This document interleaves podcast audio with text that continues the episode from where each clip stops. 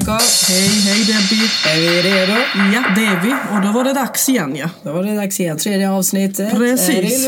Precis. Och det ska bli underbart att eh, nå fram till er kära lyssnare. Eh, jag vill bara dela en liten anekdot med er eh, vad som hände mig i morse. Eh, som vanligt så alltid på mig flanellpyjamas, vaknade. Eh, klockan var ju tidigt för jag skulle ta mig till jobbet. Eh, vi var klar i knoppen, lite seg. Eh, skulle fixa lite kaffe. Eh, kände mig eh, pigg efter en stund. Men sen helt plötsligt så surrade telefonen och det plingade. Och jag kunde inte hålla tassarna borta. Så jag var tvungen att titta på vad som var nedskrivet. Och vad upptäckte jag? Jo, krav, krav, krav och åter krav På mail? På mejlen och på smsen. Det var ju önskemål från olika håll och kanter eftersom vi är lärare. Och då gick detta in i mitt system och då kände jag att jag började tänka på hur jag ska lösa det. Jag satt fortfarande kvar i pyjamas. Ingenting hade hänt.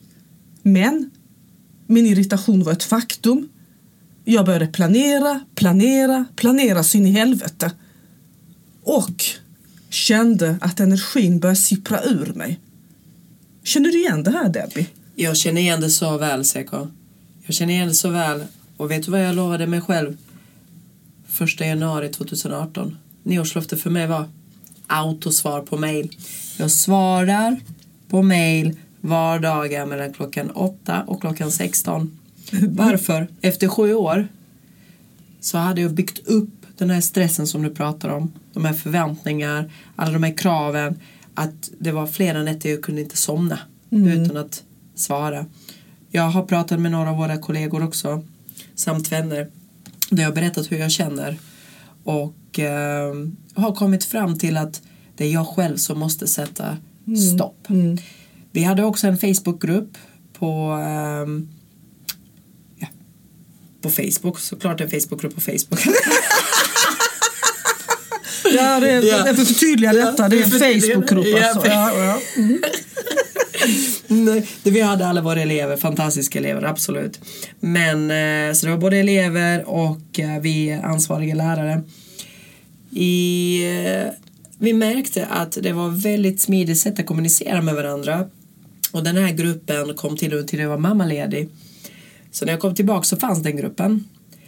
Men jag märkte med tiden mer och mer att det här var någonting som slukade upp mig. Om jag fick en notis att eh, den här och den här eleven har nämnt det i en kommentar och jag inte svarar på flera timmar så blir det så, aha, varför svarar du inte? Varför får inte något svar?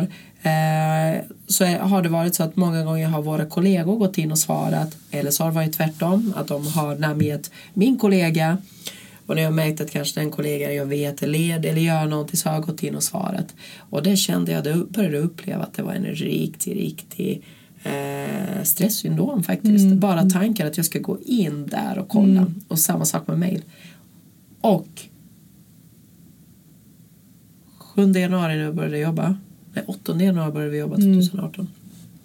Då gjorde jag så, det första jag gjorde, jag skrev autosvar. Svarar på mail vardagar mellan 8 och 16.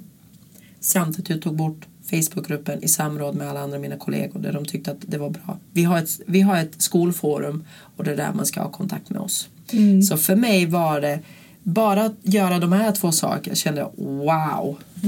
Men om vi, Wow! men om vi, om vi går till det här och tittar på det. När sipprar din energi ut nu? Vad har du för utmaning nu? Nu har ju det landat med Ja. mejlen och Ja. autosvar. Ja. Men vad är nästa fallgrop nu? När börjar du känna att nu det här tar min energi? Nu känner jag mig, nu börjar det liksom, att vi, att vi har en viss dos av energi vill jag fastställa. Det är fullt naturligt och att vi förlorar energi är fullt naturligt. För vi, vi vaknar med en viss, viss nivå av kraft, eller hur? Absolut. Men när märker du att det börjar sippra ur dig? Människor. Mm. Människor som, eh, som vill ha, som gnäller, som mår dåligt av, eller inte mår dåligt, jag har inga, jag har inga problem med människor som mår dåligt, jag menar när man har problem och det. med människor som gnäller över deras situation om och om och om, om igen och ingenting händer. Och det är spännande här nu, om vi fryser bilden. Ja. Jag känner dig eh, lite grann här nu Debbie. Ja. Vi fryser bilden, den här personen berättar om sin svåra situation och gnäller. Ja. Vad gör din hjärna? Din hjärna kanske inte säger, din, din mun säger inte vad din hjärna tänker, men vad gör du automatiskt då? Berätta för, för Det, jag, oss. det jag tänker på först, det, om, du menar efter att jag har hört detta ett, ett flertal gånger? En gång, första gången automatiskt, vad gör du? Vad Vet är, du vad problemet är där att nej det finns inga problem. Det jag gör först det är att jag, jag, jag blir kall. Jag blir kall. Jag blir väldigt kort. Ja men då säger jag bara men gör någonting åt det. Man lever bara en gång. Mm. För det är det jag känner också. Mår du inte bra med någonting gör någonting åt saken. Mm. Jag fick höra eh, för inte så länge sedan fick jag höra en jättebra eh, sån eh, sammanfattning av det. Du har en person som kommer och gnäller. Den här personen, var det du som berättade för mig? Det kan det vara. fickor fulla med, med stenar. Precis. Och Det är du som berättar för mig. Men du kan berätta det. Men du kan berätta det bättre du berättade. Nej men du kan the säga det original. istället. Ja, Jag vill, att du, jag vill höra vad du, vad du Hur jag- till. Ja, hur du ser på det. Jag är så fruktansvärt det. nyfiken på det. Ja. men så här, vi säger, jag har... ehm, nu tänkte jag på en massa namn, men eh, vi säger att Kurt Mm. kommer och säger Debbie. Jag har så mycket problem på mitt jobb. Nu har det gått fem år, det händer ingenting och min chef är dålig och mina kollegor gör inget, det händer ingenting. Och jag har hört på detta i fem år. Och Kurt tar ut all den här tyngden han har, alla de här stenar han har i sina fickor och sakta men säkert ger sten för sten till mig och jag tar emot dem och sätter dem i mina fickor, de här stenar. Men varför tar du emot dem för helvete då? Alltså, För att man vill ju vara, man vill ju vara den här ehm, den här personen som lyssnar. Man vill för vet du vad jag tänker? Jag tänker lite som så här. Jag vet ju aldrig, jag kan vara den, den här personen som kan hjälpa. Som kan finnas till hands för den här personen som behöver lätta på sitt hjärta. Som jag kan få att tänka om eller få vara ett stöd där den här personen kan finna en väg ut ur detta och se att det finns så mycket mer i livet. men om vi backar bilden. Ja. Han kommer med stenarna och han Ja. berättar hur jävlig Och jag tar emot de här Och stenarna tar emot de och stenarna. jag sätter dem i fickan och till slut så blir jag Och det är huvud- tredje gången och du säger till dem stopp, behåll dina stenar själv. Ja. För du vill, jag vill inte ha dina stenar. Mm. Det, har blivit, det har jag blivit bättre på. Men det Oj. tar tid. Jag har svårt att säga nej till folk som mår dåligt. Mm. För att jag känner med dem. Mm. Sen är det så vi är alla olika. Jag är som jag sagt innan, jag är den här jag är den som är lagt åt det optimistiska hållet ju. Och är det så att du mär, ni märker att Debbie är hes här så beror det på att hon har varit förkyld. Jag vill bara tillägga ja, detta. Jag var förkyld och min förkylning startade faktiskt förra måndag när vi pratade om skvaller. Mm. Så det gick hem så blev jag jätteförkyld. Mm. Jag har varit dålig sedan dess. Precis. Nu är jag på bättringsvägen. Ja, och det är så härligt att höra ju. Ja, tack så Ja. jättemycket. Men du, jag tänkte på det här med, med, med Kurt. Mm. Men sen till slut blir det så också att när jag, när jag tycker att en person, om Kurt har nu pratat om sina problem jättelänge och till slut jag känner okej men han gör Han ingenting åt saken. helt enkelt. Ja. Då säger jag till, vet du vad Kurt? Tack för att du visar förtroende och det. Men jag vet inte mer hur jag kan hjälpa dig. Nu är det faktiskt upp till dig. Mm. För det är jag själv som sätter mina gränser. Mm. Och är det någon person som bara tar och tar och tar. Vad händer om du möter Kurt i korridoren? och han är på väg till Då- dig. Då vänder jag på huvudet och säger Kurt. Han, han är på väg med stormande steg och bestämd blick.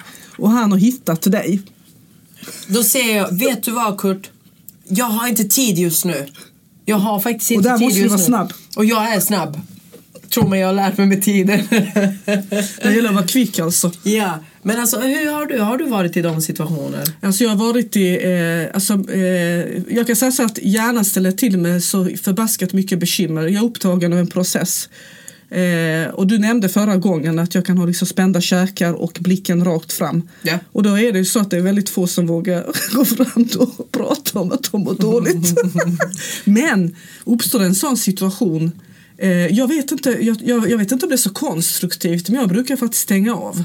Och så säger jag ja, ja, ja, ja, ja, ja, säger jag. Och sen så, jag hör vad du säger. Eh, men sen så eh, går jag inte vidare i det. Men återkommer de, Men då vet, jag, då vet jag om att naturligtvis har jag inte gjort någonting för att Men det- hjälpa dem. Nej precis, och det är det jag menar. Alltså, det- den här personen kanske känner att ja, det är säkert jag kan öppna mig för och sen avvisar du den. Mm. Och det är ju så att jag kan öppna mig för den personen, eller den personen får jättegärna öppna sig för mig. Men då brukar ju de lägena säga att just nu har jag inte möjlighet att lyssna på dig. Men är Eh, du så därför att öppen och säger det? Ja det är jag. Det, jag, Det är jag, jag kan säga det. Men ibland är det ju så att du vet när det är stressigt och det är väldigt mycket. Eh, då kan det vara svårt att göra den avvägningen. Att hinna säga det på ett lugnt sätt. Då blir det, nej jag har inte tid. Så blir det så istället. Mm. Just nu kan jag inte. Eh, eh, jag, alltså, eh, jag måste gå iväg. Så blir det så istället. Mm. Och det kan vara ett sätt att skydda sig också. För att jag måste göra klart det jag ska göra. Har du haft en nära väninna som har betett sig så? Nej, alltså men jag har ju, det oftast är det ju Oftast, oftast har det att göra med, alltså från att, man, från att jag vaknar på morgonen så är liksom jag sån här energibevakare, alltså kontrollera själv vad är det jag håller på med. Och det största problemet är att jag kan vara jävligt provocerad av vissa saker, vet så här, som egentligen inte har att göra med att bry sig om en människa och engagera sig. Det i sig provocerar, men det provocerar mig när folk cyklar på trottoarer.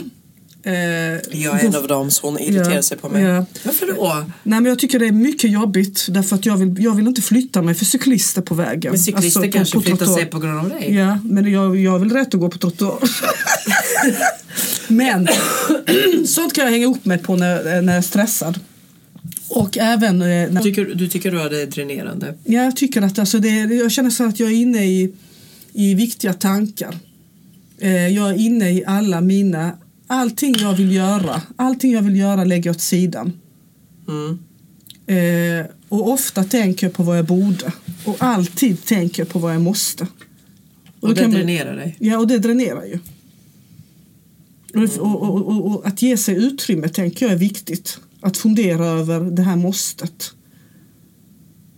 Vad är det som är så viktigt att det måste göras?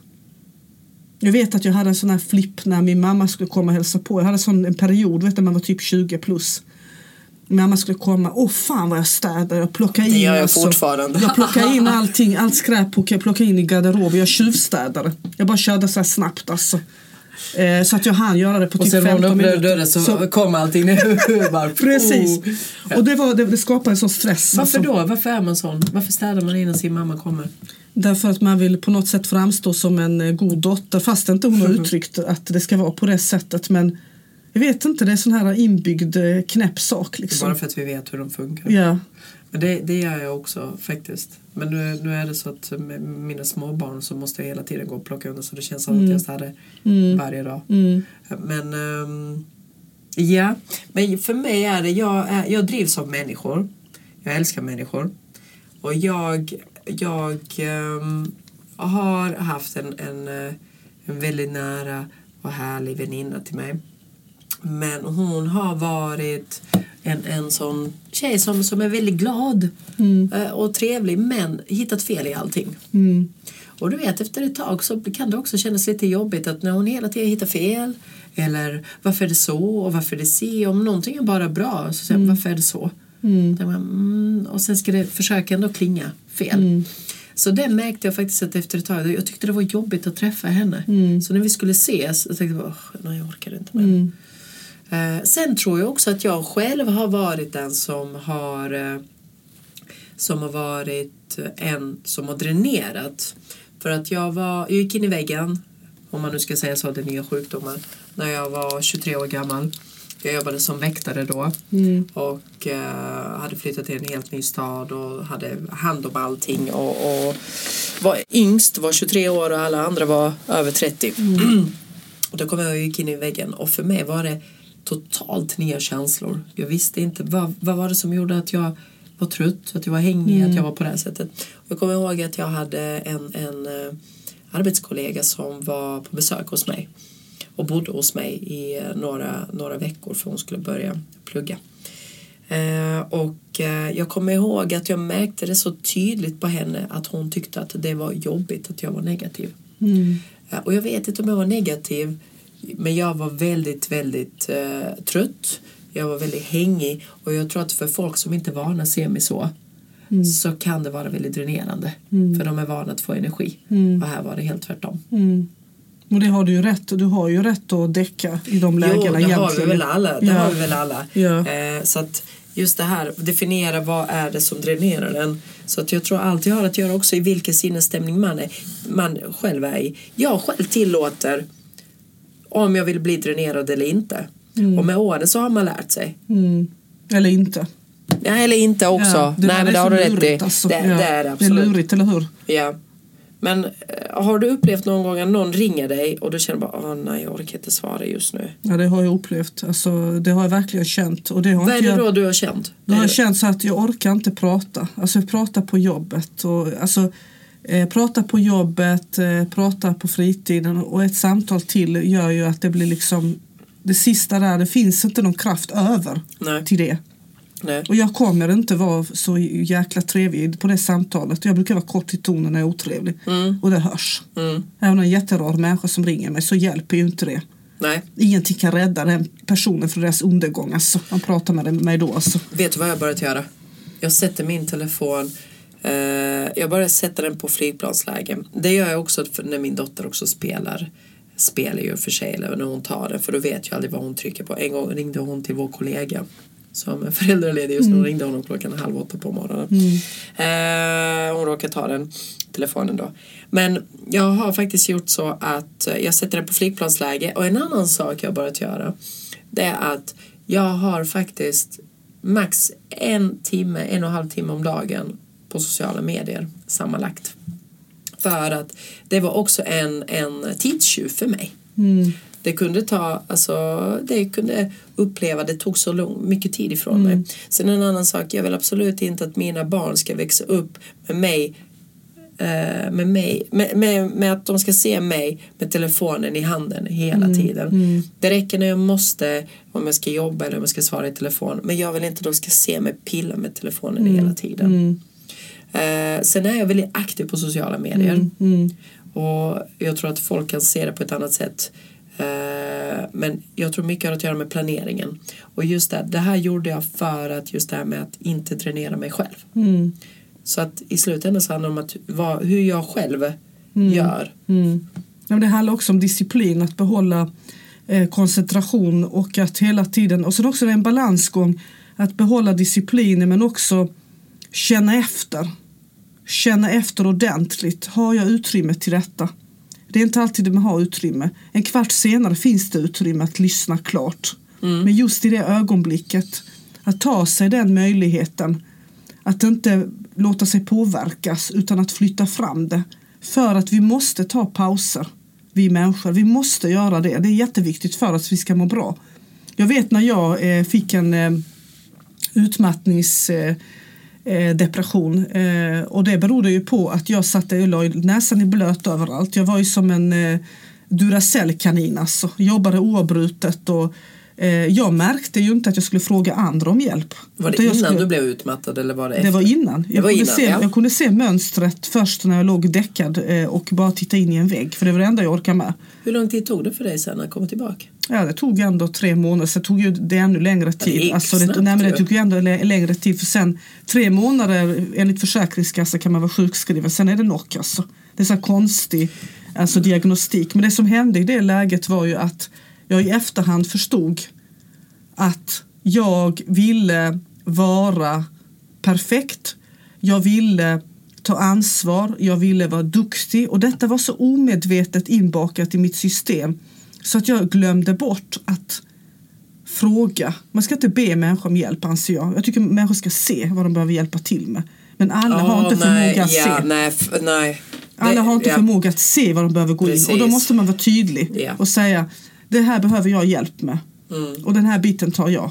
Men det gjorde inte jag utan jag jobbade som Duracell-kanin och jag var inne i precis allting. Alla ansvarsområden tog jag på mig. Det finns Vad ingenting. jobbar du då? Jag jobbar inom psykiatrin då. Ja. Sjuksköterska. Jag, jag tog på mig allt. Så fort jag, jag var ju så entusiastisk. Det var så intressant område jag skulle jobba med kvalitetssäkring. Ja, då räckte jag upp handen. Men jag hade fyra andra områden.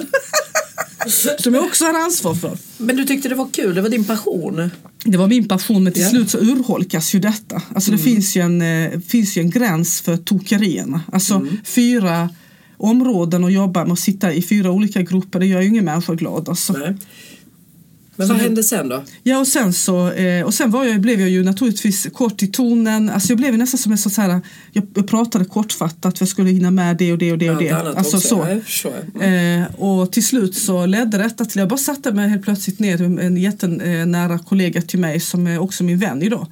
Bara satte mig ner och glodde rätt ut. Och jag bara, bara, tjuta, tjuta, tårarna bara sprutade. Som tur var var flera patienter på permission. så de märkte inte det. Utflippad sjuksköterska, så var det. Eh, men så grät jag, grät jag. Så gick jag hem och sen kom jag inte tillbaka. Och det kändes som ett stort nederlag. Jag fattade ju inte vidden av eh, eh, på vilket sätt eh, jag skulle lösa den här situationen. Ja, jag känner igen det där. Det är så jag har känt hela, hela 2017 nu. Mm. Jag har varit så nära, så nära på att bara ta och säga jag, jag klarar inte av mer. Mm. För det har varit så många påfrestningar på jobbet Mm. som har eh, gjort att jag har verkligen försummat mig själv. Mm. Men min, där, där jag fick min energi av det var att jag längtade att komma hem och se mina barn och min man. Mm. Det var det som gav mig energin. Jag var i Serbien i somras. Två månader var jag där under, under sommarlovet. Hade jätteskönt. Fem dagar innan vi skulle resa hem, jag började stortjuta. Jag började gråta. Jag visste Mm. inte varför. Så kom min mamma. Vad är det Dubravka? Vad har hänt? Vadå? Är det någon som har sagt någonting? Så jag, nej mamma det är ingenting. Varför Jag gråter du? För hon var inte van. Hon var inte, du vet, sen min pappa gick bort Mm. så hon var liksom att ja, jag har koll på läget. Mm, ja. Så helt plötsligt ser hon mig gråta. Mm. Vad är det? Och jag sa, jag vet inte. Du vet, många människor i den åldern, den generationen, de förstår inte varför man gråter. Nej. Och jag kunde inte ge svar så sa ah, sluta vara så, sluta gråta. Jag tänkte, nej, jag vill gråta så jag ville bara få ut det ännu mer. Mm. Sen, efter ett tag så förstod jag, det var ångesten att komma tillbaka till jobbet. Mm. Det var på grund av allting som har varit. Och det är just det, man har passion, man älskar det, men det blir att det går till den gränsen där man känner att jag klarar inte av mer. Och trots att jag har haft sommarlov, slappnat av, så känner man att "Åh, Mm. nu är jag tillbaka i det igen. Hur ska jag handskas med det? Mm. Eh, så att jag förstår precis hur det känns. Det jag har gjort under hela, hela hösten. Mm. Höstlovet låg jag hemma avdäckad och, och eh, tittade på film och var, och var bara hemma med mina barn. Mm. Och det var jätteskönt. Mm. Utan att behöva göra någonting. Du vet det där, "Åh, ska du, är du ledig? Åh, ska vi hitta på någonting? Nej, jag, jag, är, nej, jag vill inte hitta på någonting. Jag vill bara vara. Mm. Och det har varit så skönt. Samma sak gjorde jag under jullovet. Eh, och bara vara. Mm. Och jag vill säga till er kära lyssnare, vänta inte heller på semestern. Nej. måste ta paus nu, nu, nu. Ja. Alltså paus måste klämmas in i vardagen, eller hur? Precis. Måste. Du måste ha någonting att se fram emot. Vi som lärare, för mig, jag kan säga att jag redan nu räknar, aha okej det är tre veckor kvar till sportlov, till sportlov. Och det har inte att göra med att jag inte tycker om mitt jobb. Det har absolut ingenting med det att göra. Men det vet jag, okej, men då och då har jag min vilostund. Efter det ska jag göra, jobba så och så länge, sen har jag påsklov. Så det är faktiskt någonting man har att se fram emot. Det är kul att vakna på och gå till jobbet men man har också någonting annat att se fram emot. Spelar ingen roll hur mycket vi än älskar vårt jobb så måste vi också få den här fritiden och få bara vara. Och när du är ledig, du behöver inte boka upp dig Nej. på allting. Nej, det behöver inte. Nej. Utan ibland är det bara skönt att bara vara. Och när man säger men barnen, ja, jag kan hålla med, jag är småbarnsmamma.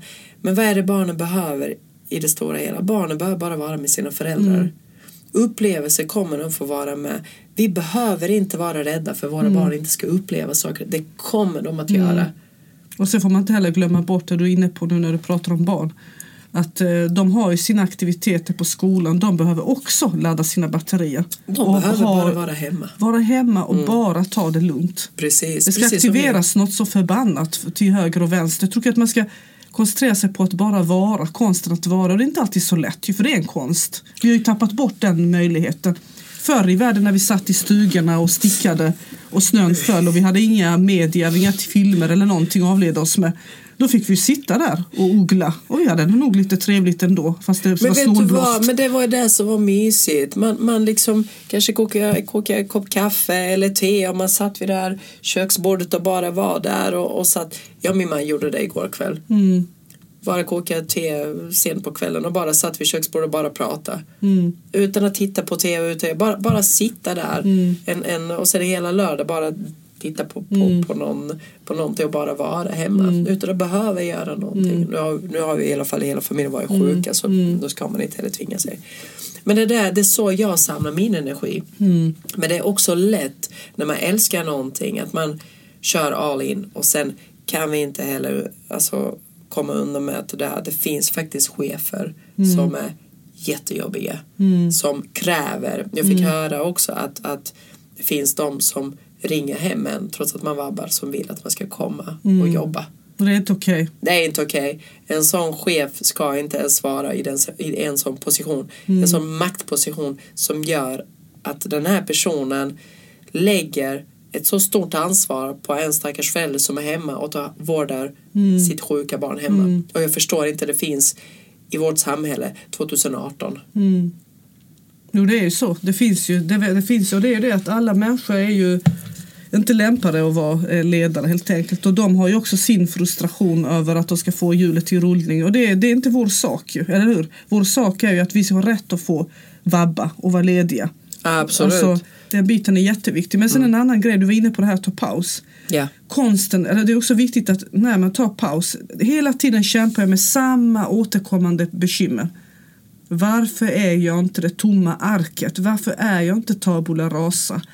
Varför kan jag inte sudda ut allting jag lagrar på mig under en hel dag? Det är ju en konst att bara göra sig tanketom, det vill säga pff, väck med alla tankarna. Och nu är det tomt. Det är en konst alltså. Men hur ska vi kunna lära oss någonting nytt och få kraft om inte det töms? Och det är det som jag tycker är spännande, att tömma sig på det här man har tankat sig med. Men jag säger hamsterhjulet. Jag säger det här, en vana. Vad du gör varje dag, det blir en vana. Mm. Det är det här, okej, jag har jobbat nu klockan fyra, okej när ska jag hem, okej klockan eh, halv fem är jag hemma, då ska jag laga mat, jag ska göra si, jag ska göra det här, speciellt också om du har en familj. Mm, jag förstår. Det är så mycket som ska göras när du kommer hem. Mm. Och det känner jag så här, är man två i hushållet, två vuxna och vi säger att det är två barn, hjälp varandra och se Mm. till att få också den här stunden av att bara vara också. Mm. Och sen också det här alternera. Alltså, eh, när jag känner mig helt slut och utmattad så, så är det så konstigt. Så ringer en vän och säger att ja, men, kan jag komma förbi och äta hos mig? Åh, vad jag älskar det. Åh, vad det underlättar. Kommer dit där eh, tufs, lufsandes med min ryggsäck och bara liksom dumpar den och sätter mig och tittar hålögt. Ja, men visst är det och skönt? får lov att bara vara tyst och så blir jag serverad mat. Det är ju jättehärligt alltså. Ja, mm, Och bara vara. mm. Och på något lustigt sätt kommer energin tillbaka alltså. Och det är det, ja, och det är det också man ska... Det, det, bra, du tar upp en bra sak där. För du vet, jag har en, en fantastisk väninna som jag sa till henne för inte så länge sedan att hon är den som tar initiativet hela tiden till att vi ska ses. Och det som är så skönt också att annars så brukar det vara jag den som tar initiativ till allt annat. Eh, Och jag känner bara så här att då sa hon, men du kan inte vi ses bara en fredagkväll? Mm. Visst är det skönt att ses fredag kväll och bara äta tillsammans alla familjer. Man äter det tillsammans och sen umgås lite och sen har man ändå lördag och söndag för sig själv. Precis. Alltså för, Och jag tyckte det var så skönt. Och det som är så bra, det behöver inte vara så pretentiöst. Mm. Det behöver inte vara så lyxigt. Det kan, vad älskar barnen mest? Mm. Vet du vad? Mina barn de skulle kunna äta tacos varje dag. Och vad är det som är så fel på tacos? Ingenting. Massa Mm. grönsaker, kött, visst bröd, men hallå. Mm. Hur mycket trycker de sig inte godis alltså på lördagar. Men i alla fall. Och det är som du säger, trots att man är jättetrött när man kommer hem på fredag. Bara, "Åh, fredag. Men det är så skönt att man hjälper varandra. Man ses, man umgås, man får energi. Mm. Och det är det här det sociala när man ger varandra energi också. Mm. Istället för att dränera varandra. Det kan jag tycka är fantastiskt. Ja det är jätteskönt och jag, har ju, jag längtar ofta efter tystnaden eftersom mitt huvud pratar, människor pratar, jag relaterar hela tiden. Och när tystnaden kommer, annars skapar jag en egen tystnad. Jag sätter på mig öronproppar helt enkelt och sen är jag inte där helt enkelt. Det är ingen hemma. Jag har stängt butiken. Jag måste fråga en sak. Vad skulle du rekommendera till en person som har en massa måsten? Först och främst är det dags att börja ta fram den här vårstädningen. Ja. Sortera. Och eh, det är två aspekter. Först är att man ska sortera de här måsten.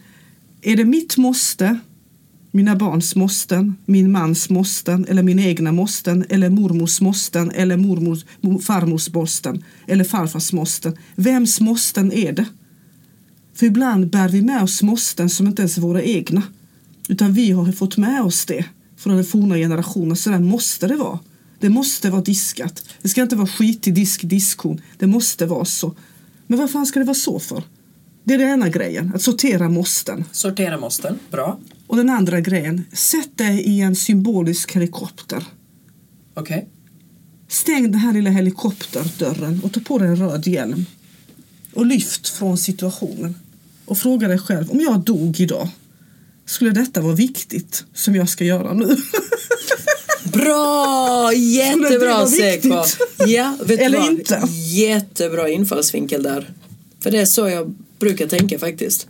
För det är jättebra med här helikoptern för, för ibland är det så lätt att tappa. Alltså det hände mig senast i förrgår när jag satt och funderade, ah, vad ska eleverna ha på, för jag är ute på praktikbesök. Mm. Vad ska de göra, vad ska de göra, vad ska de göra? Ja, då fick jag kliva in i den här helikoptern. Ja. Om jag skulle ligga inför döden imorgon skulle det vara viktigt för dem om de fick liksom uppgifter om delegering, alltså läkemedelsdelegering. Eh. Svar nej. Nej. De lär ju inte gå under för det. Nej. Och då, blir, då är det här måstet borta. Mm. För att tanken har inte hittat någon kreativ lösning. Då blir det ett måste. Då blir det olustigt. Därför att det är inte kreativt. Det, är inte, det ska inte vara så. Men om jag tänker lite så här med det här med att man ska visa att man är duktig, att man presterar på någonting. Hur ska jag tänka där? Att det är, ja men det där räcker, det är nog. Det är tillräckligt. Bekymret med duktighetsidealet är att det tar aldrig slut. Att ha en ambition är underbart. Att ha en passion är underbart. För det lever sitt eget liv. Men har man en eh, duktighetskänsla så är fan ta mig säker på att det inte är segern. Det är någon annans duktighet. Man, man, jag tror att det handlar om att bli sedd och älskad som är grunden.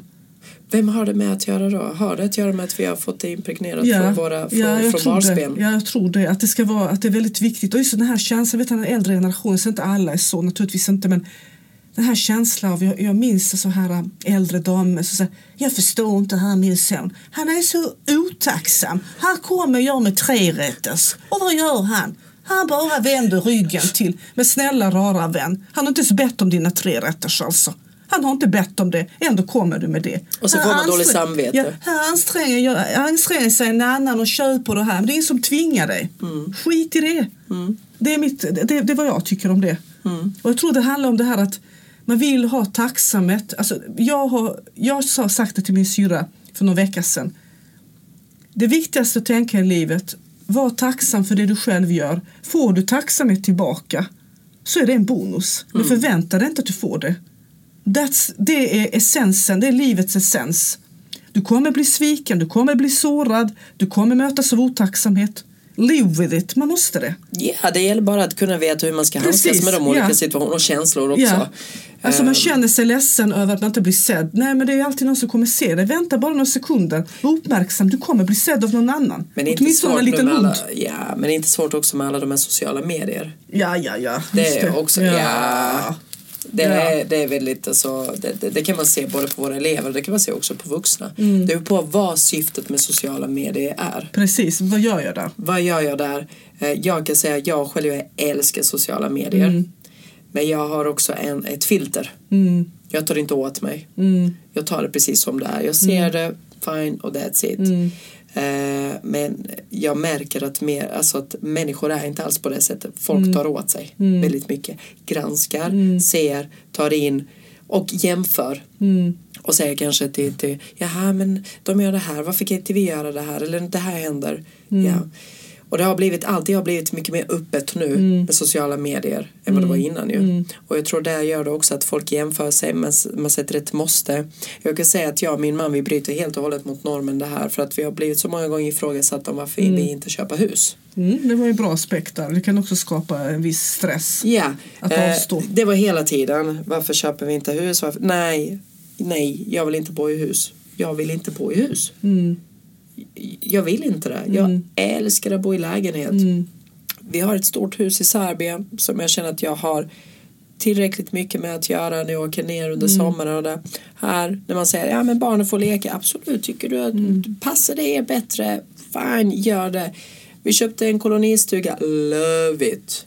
Och där känner jag att jag får jag har inga måsten. För när jag låser in mig i min lägenhet tycker det är skönt, varmt, jag ser ingen trädgård jag måste ta hand om, ingenting. När jag går till min kolonistuga det är där jag känner okej men nu, nu, nu är jag här, nu gör jag det jag ska göra och, och jag älskar pyssla och vara i trädgården och det ger mig energi.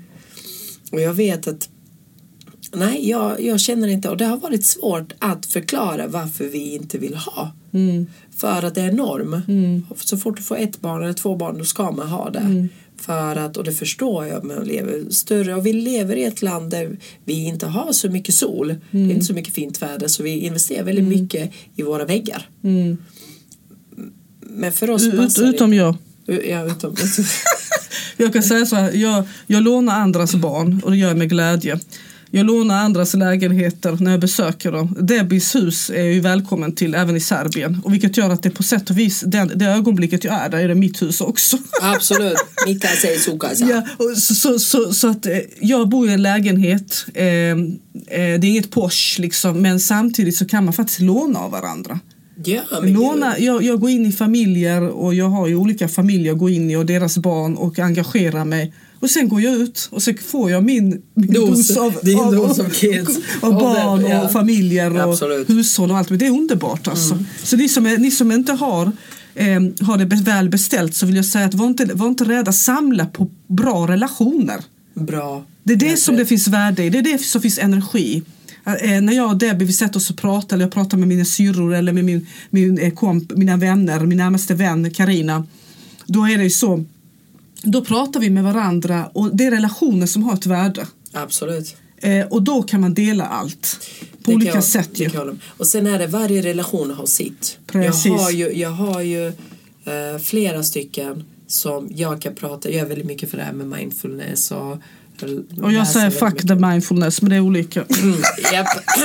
Jag gör väldigt mycket för det, för att tänka, det styr och ställer. Tyst nu, säg Ja, jag ska quiet. vara tyst. Ja, det är bra. Ja. Nej, och så har jag vissa vänner som inte alls har test. Så att vi, vi är olika, ta vara på den relationer du har för att få var inte rädd för att vara ego där. Umgås med de människor som ger dig Tycker om, någonting. ja. Som du tycker, Tycker om. om. Som ger dig någonting så får du att skratta.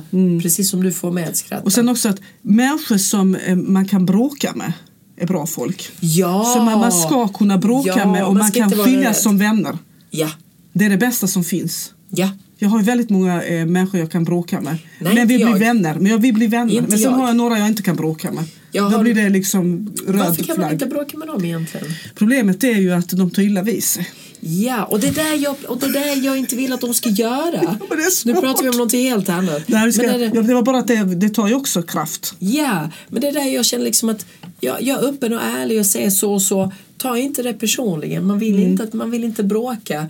Och därför liksom känner man så här. Men, jag, mm, jag, men, men, men samtidigt är det också så att de tar det personligt därför att ju närmare kontakt du har med en människa desto större chans att de kommer att gå dig under huden. Mm. Därför att de har, dina, de har redan serverat alla de här svaga punkterna känner, till, känner de till. Jag menar mina syskon, eh, de som står mig nära, de känner till alla mina svaga punkter. Vet exakt var de ska trycka någonstans. Och de trycker rätt varje gång. de vet exakt vilka punkter de ska trycka på. Men när det gäller vänskap så är det något annat ju.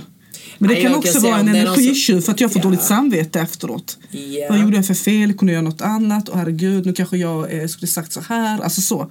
Men det kan jag säga samma sak om min mamma och min syster. De Mm. står mig närmast, de två kvinnorna. Och de vet precis, du vet, de två är rätt så lika. Mm. De två är rätt så lika. Sen kan jag tycka, de, sen tycker de att jag är för mycket. Mm. Eh, och sen är det skönt faktiskt ibland att bara ta en paus. Och bara säga okej, ja men just nu är jag i mitt flow. Mm. Och när jag känner att okej, om de är kanske lite nere eller någonting eller vet att de har Mm. situationer eller det, det händer något i deras liv. Då väljer jag faktiskt att bara bli lågmäld för att inte sticka ut för jag vet att det kommer irritera dem. Mm. Men det är synd att det är på det sättet. Men det är så med, med nära och kära. Jag, jag, jag ändrar också mitt sätt att vara. Alltså det vill jag uppfattas så, i vissa ögonblick av mina närmaste som inkonsekvent. Rö- ja, ja, det kan man inte tro, men eh, rörig. Eh, och eh, att jag på något sätt är lite svävande i mitt sätt att vara. Alltså när jag är privat. Alltså Men de, privat känner, men de känner egentligen, alltså du vet, Mm. frågan är där. Jag tror också att många av våra närmsta de känner oss så som vi var när vi var små, Precis. när vi växte upp. De känner inte den vuxna rollen. Jag kan säga att min syster är nio år äldre än vad jag är. Och min mamma hon, hon fick mig när, jag var 20, när hon var 23 år. Och för dem kommer jag alltid vara den här lilla snorungen. Mm. De, kan inte, de kan inte se mig som den vuxna kvinnan Mm. trots att jag ser många gånger de, de vill. Och jag innan så kunde jag vara jätteledsen och irriterad över det. Nu har jag bara släppt det för Mm. jag känner att jag, nej, jag vet vem jag är och jag har förstått hur situationen är. Mm. Jag har förstått att de ser mig på, på ett visst sätt.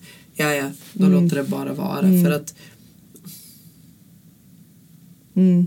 jag vet inte annars hur man ska liksom Ja, men jag tror att det är ett jag bra tror, sätt. Jag tror också en annan sak, jag tycker det är synd. Jag själv vill jättegärna, jag håller på och lär känna min mamma igen. Mm. För att jag tycker det är jättekul att lära känna min mamma nu i vuxen ålder. För att Mm. hon, hon är inte bara min mamma utan hon är också en person jag umgås med dagligen. Mm. Hon är Liliana för mig också.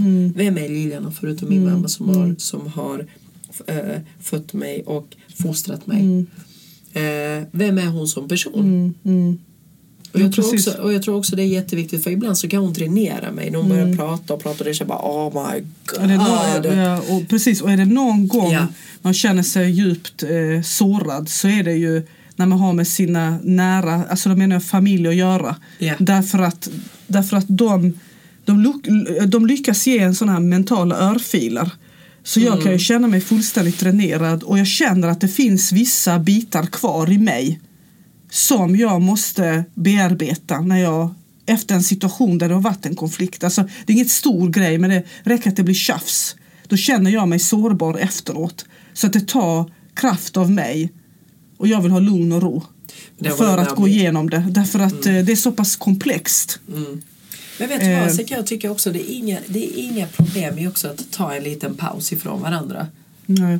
Jag tycker inte, det behöver inte hela tiden, man behöver inte hela tiden vara på varandra. Mm, mm, Eh, som sagt, för min, för min del sen min pappa gick bort har det varit liksom att, att min mamma min mamma gifte sig väldigt tidigt med min pappa så de två växte upp med varandra ju. mm, Så att hon har, jag har tagit lite den här rollen av att finnas där hela tiden så hon har tagit mig lite för givet. mm, Så ibland har det varit så att hon har eh, ja, men tagit mig för givet och vi har hamnat i vissa situationer. Och jag, det som vi sa innan, det är jag själv som satte gränser och där satt ju inga gränser alls. mm, mm, Men jag kände att nu när jag blev mamma så är jag tvungen att sätta gränser Mm. för att hon ska förstå, okej nu är det jag, nu är det mig det handlar om. Mm, Du, är, du håller på att åldras, jag finns där, jag stöttar dig men du måste ta ansvar för ditt eget liv. mm, mm. Istället för att jag märkte också att när, när många äldre mår dåligt, både föräldrar och så, så vill de jättegärna lägga lite skuld på en. Mm, mm. Precis, därför att det finns en sorts inbyggd förväntan. Inbyggd förväntan, helt rätt. Och vi har växt upp med att okej vi ska finnas där och inga problem med det. Men lägg inte det här skulden på mig. Mm. Som du sa innan, jag har ju lagat tre rätter så jag får inte ens tacksamhet. Mm. Nej, därför säger jag, jag utgår alltid från, jag förväntar mig aldrig någonting av någon. Mm.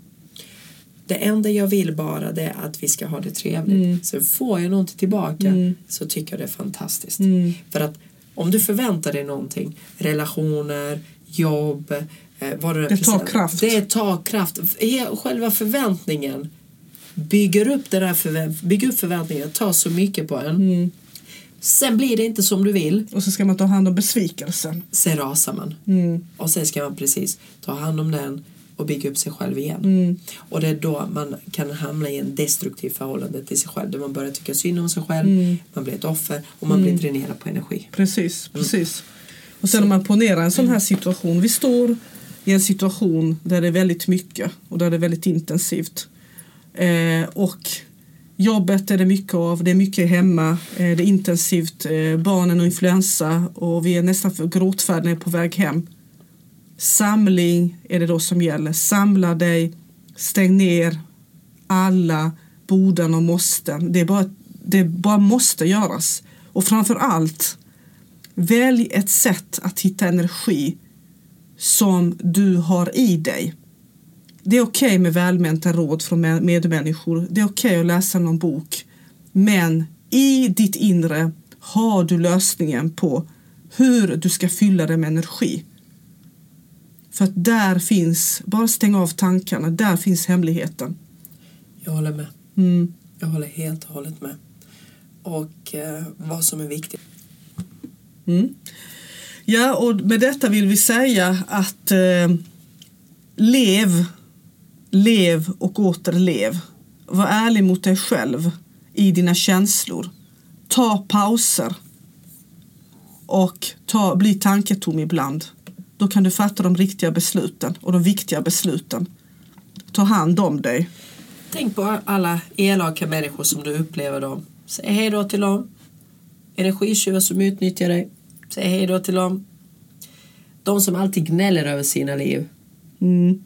Försök tänka ut ett svar till dem.